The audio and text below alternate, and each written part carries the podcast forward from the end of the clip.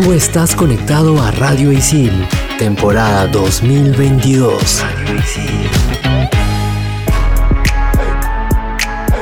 ¿Sabías que al día de hoy Avatar es la película más taquillera de la historia de Hollywood con una recaudación mundial de más de 2.847 millones de dólares americanos? Hoy en Explícame esto, Hollywood. Bien, para terminar la clase, ¿alguna pregunta chicas y chicos? Sí, yo. ¿Es mejor el vacío de la vida o la vida eterna después de la muerte? Ajá. Yo tengo otra. ¿Vivimos en un sistema económico y social de esclavitud moderna? Ok. Si existen las realidades paralelas, ¿cómo sabemos si estamos en la realidad o la paralela? Ya. Mm. Y cuando quieres dejar de pensar en algo, ¿estás pensando en dejar de pensar en algo? ¿Qué? ¿Qué? Bueno, estoy seguro que para todo esto hay una explicación. ¿O no? Aquí empieza. Explícame esto por Radio Isil.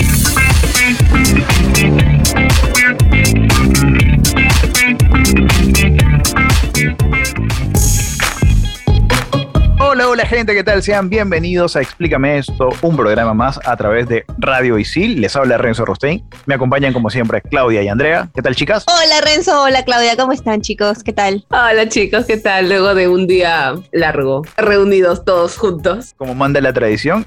Y hay algo que hacemos todos nosotros, luego de un día largo. Nos queremos relajar. Muchas veces escogemos una película. Uno de los sitios donde más producen películas es, obviamente, Hollywood. Y de eso va a tratar el programa del día de hoy. Exactamente. Y obviamente hay que iniciar contando un poco acerca de la historia. Resulta que cuando se inventó el cine entre finales del siglo XIX y principios del siglo XX, se desató una carrera entre inventores y empresarios que querían hacerse con el control de ese nuevo y prometedor negocio, muy visionarios, la verdad. Y en Estados Unidos, el cine tuvo un éxito arrollador. Esto se debió a una peculiar circunstancia social, porque al ser un país de inmigrantes, muchos de los cuales no hablaban en inglés, tanto el teatro como la prensa o los libros les estaban vedados por la barrera idiomática. Y así el cine mudo se transformó en una fuente muy importante de esparcimiento para ellos. Ajá.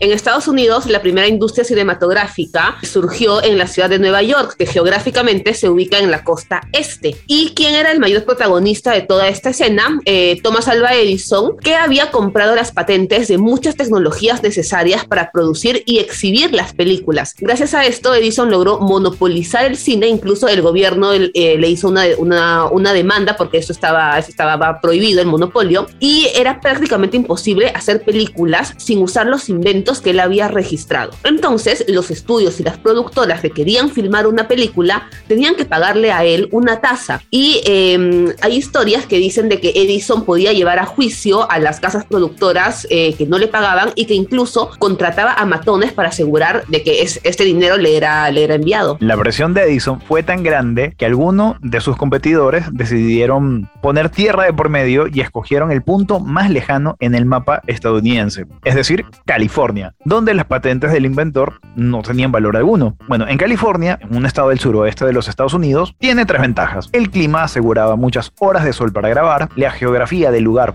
ofrecía paisajes muy variados y los terrenos eran baratos, pudiéndose comprar parcelas donde se levantaban los grandes estudios de grabación. Y fue así como la primera empresa en huir al oeste se instaló en Hollywood en 1911. Y durante ese mismo año otras 15 compañías siguieron su mismo camino. Eh, así fue como nacieron los grandes estudios de cine que conocemos hoy en día como Warner Brothers, Century Fox, Universal, Paramount, entre otros. Eh, lo que se conoce principalmente es la época dorada de Hollywood, pero antes de eso, eh, en las primeras tres décadas del cine, que es más o menos hasta los años 30, 1930, se comenzaron a formar diversos aspectos que configurarían la personalidad típica del cine de Hollywood, que correspondía principalmente a lo que el público de ese entonces quería, que eran historias fácilmente reconocibles, atractivas y con cierto magnetismo que aportaban todas las, las estrellas eh, con todo el glamour que había en esa época. El Star System era uno de esos pilares fundamentales. Era el sistema de contratación de actores en exclusividad y a largo plazo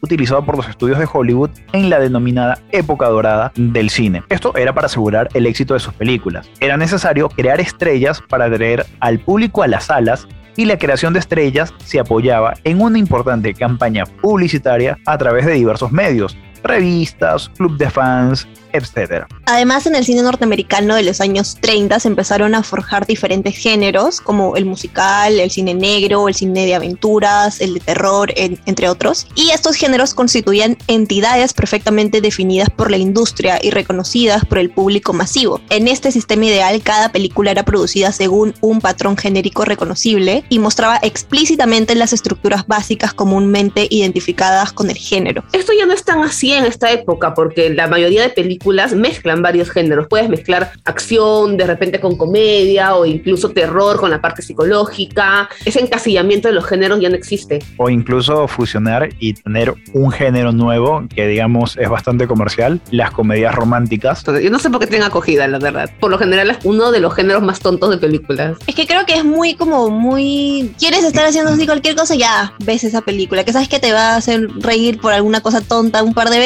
y ya, no, no tiene una historia que tengas que analizar tanto ni meterte tanto en el personaje porque no es necesario. Bueno, yo les tengo acá un dato especial. El letrero de Hollywood fue creado como parte de una campaña publicitaria en 1923 que pretendía anunciar una nueva urbanización que se estaba construyendo en las colinas cercanas a Hollywood. Inicialmente el cartel decía Hollywood Land. Bueno, luego de eso fue deteriorándose, fue dejando, fue dejado un poco de lado y en 1949 se hizo un contrato con el Estado para reparar y dar mantenimiento al cartel. Entonces se eliminó la parte eh, land, que era, o sea, el cartel está partido en, cuatro partes, se eliminó la parte land y eh, se dejó solamente Hollywood para representar a todo Hollywood, no solamente a ese, mm, a ese barrio que se estaba, que se estaba construyendo. Qué gran estrategia publicitaria, la verdad. ¿ah? Igual tiene una historia media, media, media oscura ¿eh? ese le- letrero porque hay, hay, varios, hay varios casos de, de personas, de, de ex actrices, eh, actores y demás que por ahí se, se suicidaron y, y demás cosas. Así es, Carlos, así medio como que en la historia escondida de- del, del letrero de Hollywood van a salir este, cositas así. Seguro que hay muchas teorías y me voy a ir a ver algunas porque a mí me gusta ponerme un poco así loca con las teorías conspirativas. Así que mientras veo eso, ya regresamos en el próximo bloque aquí en Explícame esto, temporada 2022 por Radio Isil. Explícame esto por Radio Isil.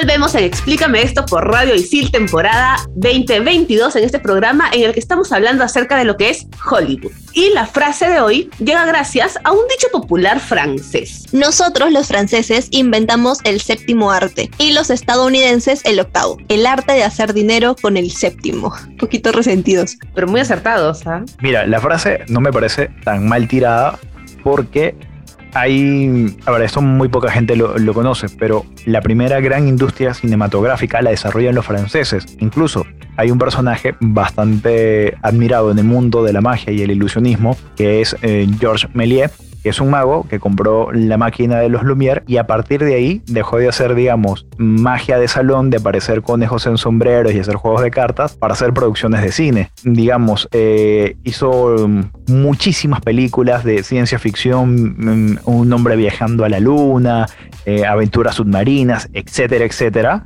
Pero sus películas son reliquias, vamos a decirlo así, no son tan... Se perdieron todas, ¿no? Básicamente. O- o- Hay algunas que se conservan. Para los que quieren conocer un poco más sobre Méliès, pueden ver la película de Hollywood, valga la, la redundancia, eh, La invención de Hugo Cabret, que es muy buena y trata, y trata justamente so- un poco sobre la obra de, de este cineasta, mago cineasta. Hablando justamente de, de películas que, como dije, no son películas taquilleras, son películas de culto. ¿Por qué las películas de Hollywood son tan taquilleras? ¿Por qué generan tanto dinero? Es un tema profundo. En primer lugar, eh, hablamos del presupuesto. O sea, al ser una superproducción tan grande, el dinero tiene que estar muy bien invertido. Estamos hablando de que aproximadamente hacer una película de Hollywood cuesta unos 200 millones de dólares y esto incluye muchas cosas. En primer lugar, incluye los derechos de autor, porque generalmente el argumento de las películas se suelen tomar de otros lados, de otras obras. Y estos derechos de autor pueden valer entre medio millón a dos millones de dólares en promedio. Luego estamos hablando de también unos dos millones de dólares o un poco menos por un guionista decente que cree una buena obra. Eh, luego estamos hablando del director. Por ejemplo, Steven Spielberg pide unos 10 millones de dólares por dirigir una película. Luego estamos, estamos hablando de los actores. Solamente en los actores principales de repente o que, que suelen ser los actores más famosos, eh, cada actor te puede pedir entre 10 y 20 millones, sin contar Adicionalmente a esto, todo lo que es alquiler de locaciones, derechos de autor de la música, la campaña publicitaria, materiales para escenografía, etc. Entonces, al al ser una, una inversión tan grande, eh, medio que te tienes que asegurar de que esta no fracase, porque si no es, es dinero perdido. Hay que saber con la mayor exactitud posible si la cinta podría o no tener éxito en taquilla, independientemente de lo que digan los críticos, por lo que se tiene que investigar. Para esto está en las encuestas Gallup, una firma de Estados Unidos que se hizo famosa por la precisión de los hallazgos sobre el comportamiento de diversos grupos sociales a través de sus sondeos. Y como casi todo es publicidad en este sistema. También, obviamente, las campañas publicitarias están muy relacionadas a este éxito porque las campañas publicitarias se basan en estudios de mercado muy extensos a nivel mundial y el contenido lo adaptan a cada sociedad y además utilizan las plataformas disponibles, todas las que existen, para literalmente bombardear al público y convencerlo de alguna manera de que va a haber una super película, pese a que a veces puede no ser tan cierto. Además de toda la, publicidad un poco gratuita que se hace también por tener los actores de la talla que normalmente se, usa, o sea, contratan actores que ya por el hecho de que esté el actor ya te jala a querer ver la película. El punto es que en, en algunos momentos obviamente hay algunas películas de Hollywood que fracasan. Si bien es cierto, todos estos elementos ayudan a que una película de Hollywood sea exitosa, no es tampoco común que fallen. Por ejemplo, Willard Winston Dixon, que es un historiador, cineasta y profesor de la Universidad de Nebraska Lincoln en Estados Unidos, dice que para que todo el dinero invertido en estos estudios, para que todo el talento de las personas involucradas, todas las ideas eh, inteligentes que salen en todo el proceso de, creación y demás, a pesar de eso, algunas veces las películas no funcionan porque siempre hay un elemento de azar y que muy probablemente eh, se reduzca también o impacte también eh, en gran medida toda la presión que surge alrededor de algún título, que es un poco lo que comentábamos acerca de, de Doctor Strange, de toda la expectativa que se tenía. Y sobre todo hay presión que se pone en películas particularmente grandes y de alto perfil. Si mueven su fecha de lanzamiento, es señal que hay un problema con la película, dice Smith. Pero a veces la simple bendición del tiempo puede arreglar problemas. Además señala que la fecha de estreno para Titanic fue retrasada, lo que le dio más tiempo a James Cameron, el director, y se rumoraba que era un desastre a punto de ocurrir y se convirtió en una de las películas más exitosas en la historia de Hollywood. Por otro lado, una película tiene cientos de partes movibles. Por ejemplo, están los actores, los directores, los editores, comercializadores, personal técnico, cualquier tipo de equipo que tiene que ver con, con la creación, la producción de una película. Porque, por ejemplo, puede tener una película a los actores correctos, pero a los papeles equivocados. Eh, puede tener un buen director, pero que es malo para esa película. Entonces, muchas veces el ego de alguien o los egos de muchas personas pueden también interponerse en el camino. Sí, y este, eso que comentabas de los actores, eh, tipo los, los actores en los roles equivocados, es algo que pasa mucho. No sé, no sé si ustedes han escuchado varias veces que en entrevistas salen los actores diciendo que originalmente ellos no audicionaron para los papeles que tuvieron al final, que audicionaron para otro papel y que luego ya el director de casting eh, les dice, ok, tú encajarías mejor en este personaje. En resumen, es una tarea muy difícil hacer que la audiencia crea y siga una historia en cada momento de las dos o más horas que dura una película. Es más, Smith dice, si pierdes a la audiencia durante un segundo, puedes perderla durante el resto de la película. Hay 7000 segundos en una película y tienes 7000 oportunidades para echarla a perder. Y además también con toda la cantidad de gente involucrada, un error humano ahí es, es más que seguro. Ahora, ¿ustedes han visto alguna película que en verdad la gente te ha dicho no, tienes que verla, es buenísima, pero que tú la viste y, dijiste, no pasa nada, ya fue, ellos han invertido la plata del cine en, un chifita, eso ha sido mejor. Yo no recuerdo, pero hay varias películas eh, candidatas a Oscars que no me llaman la atención. O sea, es es un poco el debate que teníamos antes, ¿no? Si la película es mala a nivel técnico o si te gustó o si simplemente no te llama la atención. Son tres cosas muy diferentes. Sí, por ejemplo, eh, teniendo en cuenta lo del sabías que nunca he visto Avatar porque me parece súper, no sé, no me llama la atención. Y hay un montón de buenos comentarios en la película, me han dicho, no, tienes que verla, de verdad, la, la historia es muy buena. No me llama, y miren que a mí me gustan las historias fantasiosas. Hay de verdad gustos muy distintos. Hay gente, y esto puede parecer raro, pero que, que dice que vieron Avengers y les pareció una pérdida de tiempo. Hay algunos casos. ¿Quién no es esa entiendo gente? cómo, pero Ojalá que sea, no sea gente que nos escuche porque no. ¿Cómo van a pensar eso? No, no, no. Por favor, Renzo, cierra, cierra bloque. No me parece. Mira, de todo hay en este supermercado del señor. Así, bueno, mejor dicho, vamos a adaptarlo al, a nuestro tema. De todo hay en esta cartelera cinematográfica del señor. Así que vamos a una pausa y ya venimos con más de Explícame esto, porque nos toca hacer el segmento favorito de todo el equipo, el top 5. Ya venimos con más aquí en Explícame esto, temporada 2022 por Radio Isil. Explícame esto por Radio Isil.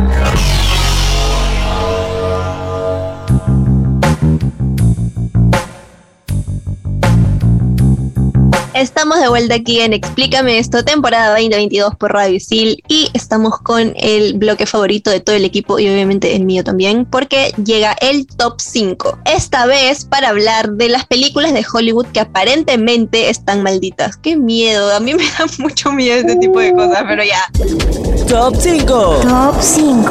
Top 5, El Exorcista. La principal víctima fue Linda Blair, la protagonista. Para empezar, en Estados Unidos, un grupo de fanáticos religiosos la amenazó de muerte durante muchos años debido a que consideraban que la película glorificaba a Satanás y a sus seguidores. Su vida privada se vio ensombrecida con problemas de alcohol, el divorcio de sus padres, depresión, la muerte de tres de sus, de sus amigos en un accidente de avión y un arresto por posesión y tráfico de cocaína. Además, durante la filmación de la cinta, un inexplicable incendio mató a tres miembros de la producción y destruyó parte del set. Los también actores Jack McGowran y Vasilik Maliaros fallecieron en extrañas circunstancias un par de semanas antes del estreno de la película. Madre mía, qué, terrible. La, la lista continuaba. Es mucha coincidencia realmente. Terrible. Top 4, Poltergeist. Esta película fue considerada como maldita porque los productores decidieron usar esqueletos reales en lugar de los esqueletos de utilería para grabar la escena de la piscina. Es así que vinculan esta decisión con la muerte de Heather Michelle O'Rourke, quien perdió la vida grabando la tercera película a los 12 años de edad por una enfermedad de nacimiento o una afección estomacal. Hay diversas versiones. Y también Dominique Dunn, que fue asesinada por su novio a los 22 años. Mucha coincidencia también. Top 3, La Profecía. El rodaje de la película, estrenada en 1976, también se vio ensombrecido por eventos trágicos. Los aviones en los que viajaban Gregory Peck y el guionista David Seltzer fueron impactados por un rayo. Además, el hotel donde se hospedaba el director, Richard Donner, fue bombardeado por el ejército republicano irlandés. Y finalmente, el guardia del zoológico en donde se filmó una de las escenas murió atacado nada más y nada menos que por un león. Todas las películas que tienen que ver con profecías dan demasiado terror, no sé por qué. Y ahora, peor. Gracias, Claudia Caliciani. Top 2, Superman. Durante las diversas adaptaciones de Superman pasa algo. Por ejemplo, George Reeves falleció de un disparo de bala en 1959. Christopher Reeve, que posteriormente también interpretó a Superman y fue el papel con el que ganó fama mundial, quedó paralizado después de una caída de caballo y murió en el 2004. Además, existe una larga lista de posibles víctimas de esta supuesta maldición que incluyen a algunos actores de voz, como por ejemplo aquellos que interpretaron a Superman de bebé y otros miembros del cast, como Margot Kidder, que interpretó a Luisa Lane y fue diagnosticada como bipolar, tuvo varios intentos de suicidio, tuvo accidentes de, de tráfico y además fingió su propia muerte y acabó en bancarrota. ¿Tendrá que Ah. ver con, con eso de que como que supuestamente venden su alma o intercambian su alma por éxito y después viene como que la parte oscura del trato en el que algo les pasa y, y esta es la respuesta? Ok, Ok. no quiero saberlo. Pero esa, esa explicación me convence, me convence. Bonus Track. El bebé de Rosemary. Un año después del estreno de esta película, Sharon Tate, la esposa de Roman Polanski, quien dirigió la película, fue asesinada en su casa por un grupo de seguidores de Charles Manson como parte de un ritual satánico. Christoph Comeda, compositor y pianista que trabajó en la película, murió en abril de 1969 en un accidente automovilístico. Además, se dice que para la producción de esta película, Polanski tuvo contacto con diversas sectas y practicantes de magia negra, como por ejemplo Anton Lavie, que es sacerdote de la iglesia de Satán. ¿Ya ven? Ahí está mi teoría. Para los que no saben y se preguntan por qué consultó, lo que no han visto la película y se preguntan por, por qué consultó con un sacerdote de la iglesia de Satán, el bebé de Rosemary es justamente el bebé de Rosemary, la flaca, la protagonista, y Satanás. Les recomiendo la película, les recomiendo el libro. Top 1. Atuk.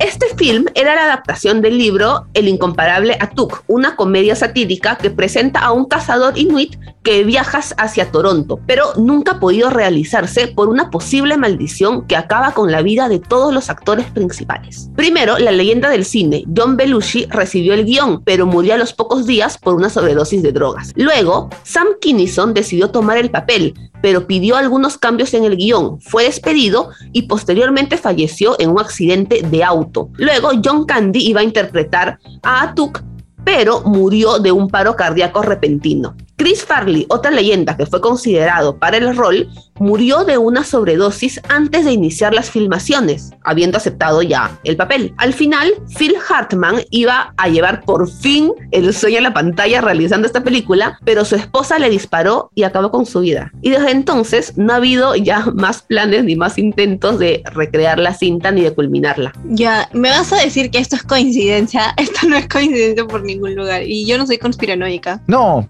pero lo pareces. No soy, de verdad. Me gustan las teorías, pero no, no creo en sí. Pero esto es mucha coincidencia. Demasiada coincidencia, diría yo. Bueno, Tenemos pendiente un programa paranormal para ahondar en todas estas cosas. de verdad Sí. que sí. Deberíamos hacerlo para encontrarle algún tipo de explicación a todo esto. Pero en fin, ya sabemos de antemano que tenemos que sentarnos a ver alguna peliculita para relajarnos y sobre todo ver si en verdad los críticos tienen razón o la opinión de la gente. No lo sabemos. O si la maldición se extiende también a los, a los que ven las películas. Voy a ver Spider-Man, pero ya, así, así todo tranqui. Y hasta ahora no hay problema. Bueno, gente, Todavía, no hay tiempo sabe. para más. Nos vemos en un próximo programa. Chau. Eso fue Explícame esto por Radio Isil, temporada 2022. Nos vemos. Chau, chau. Bye. Tú estás conectado a Radio Isil, temporada 2022. Radio Isil.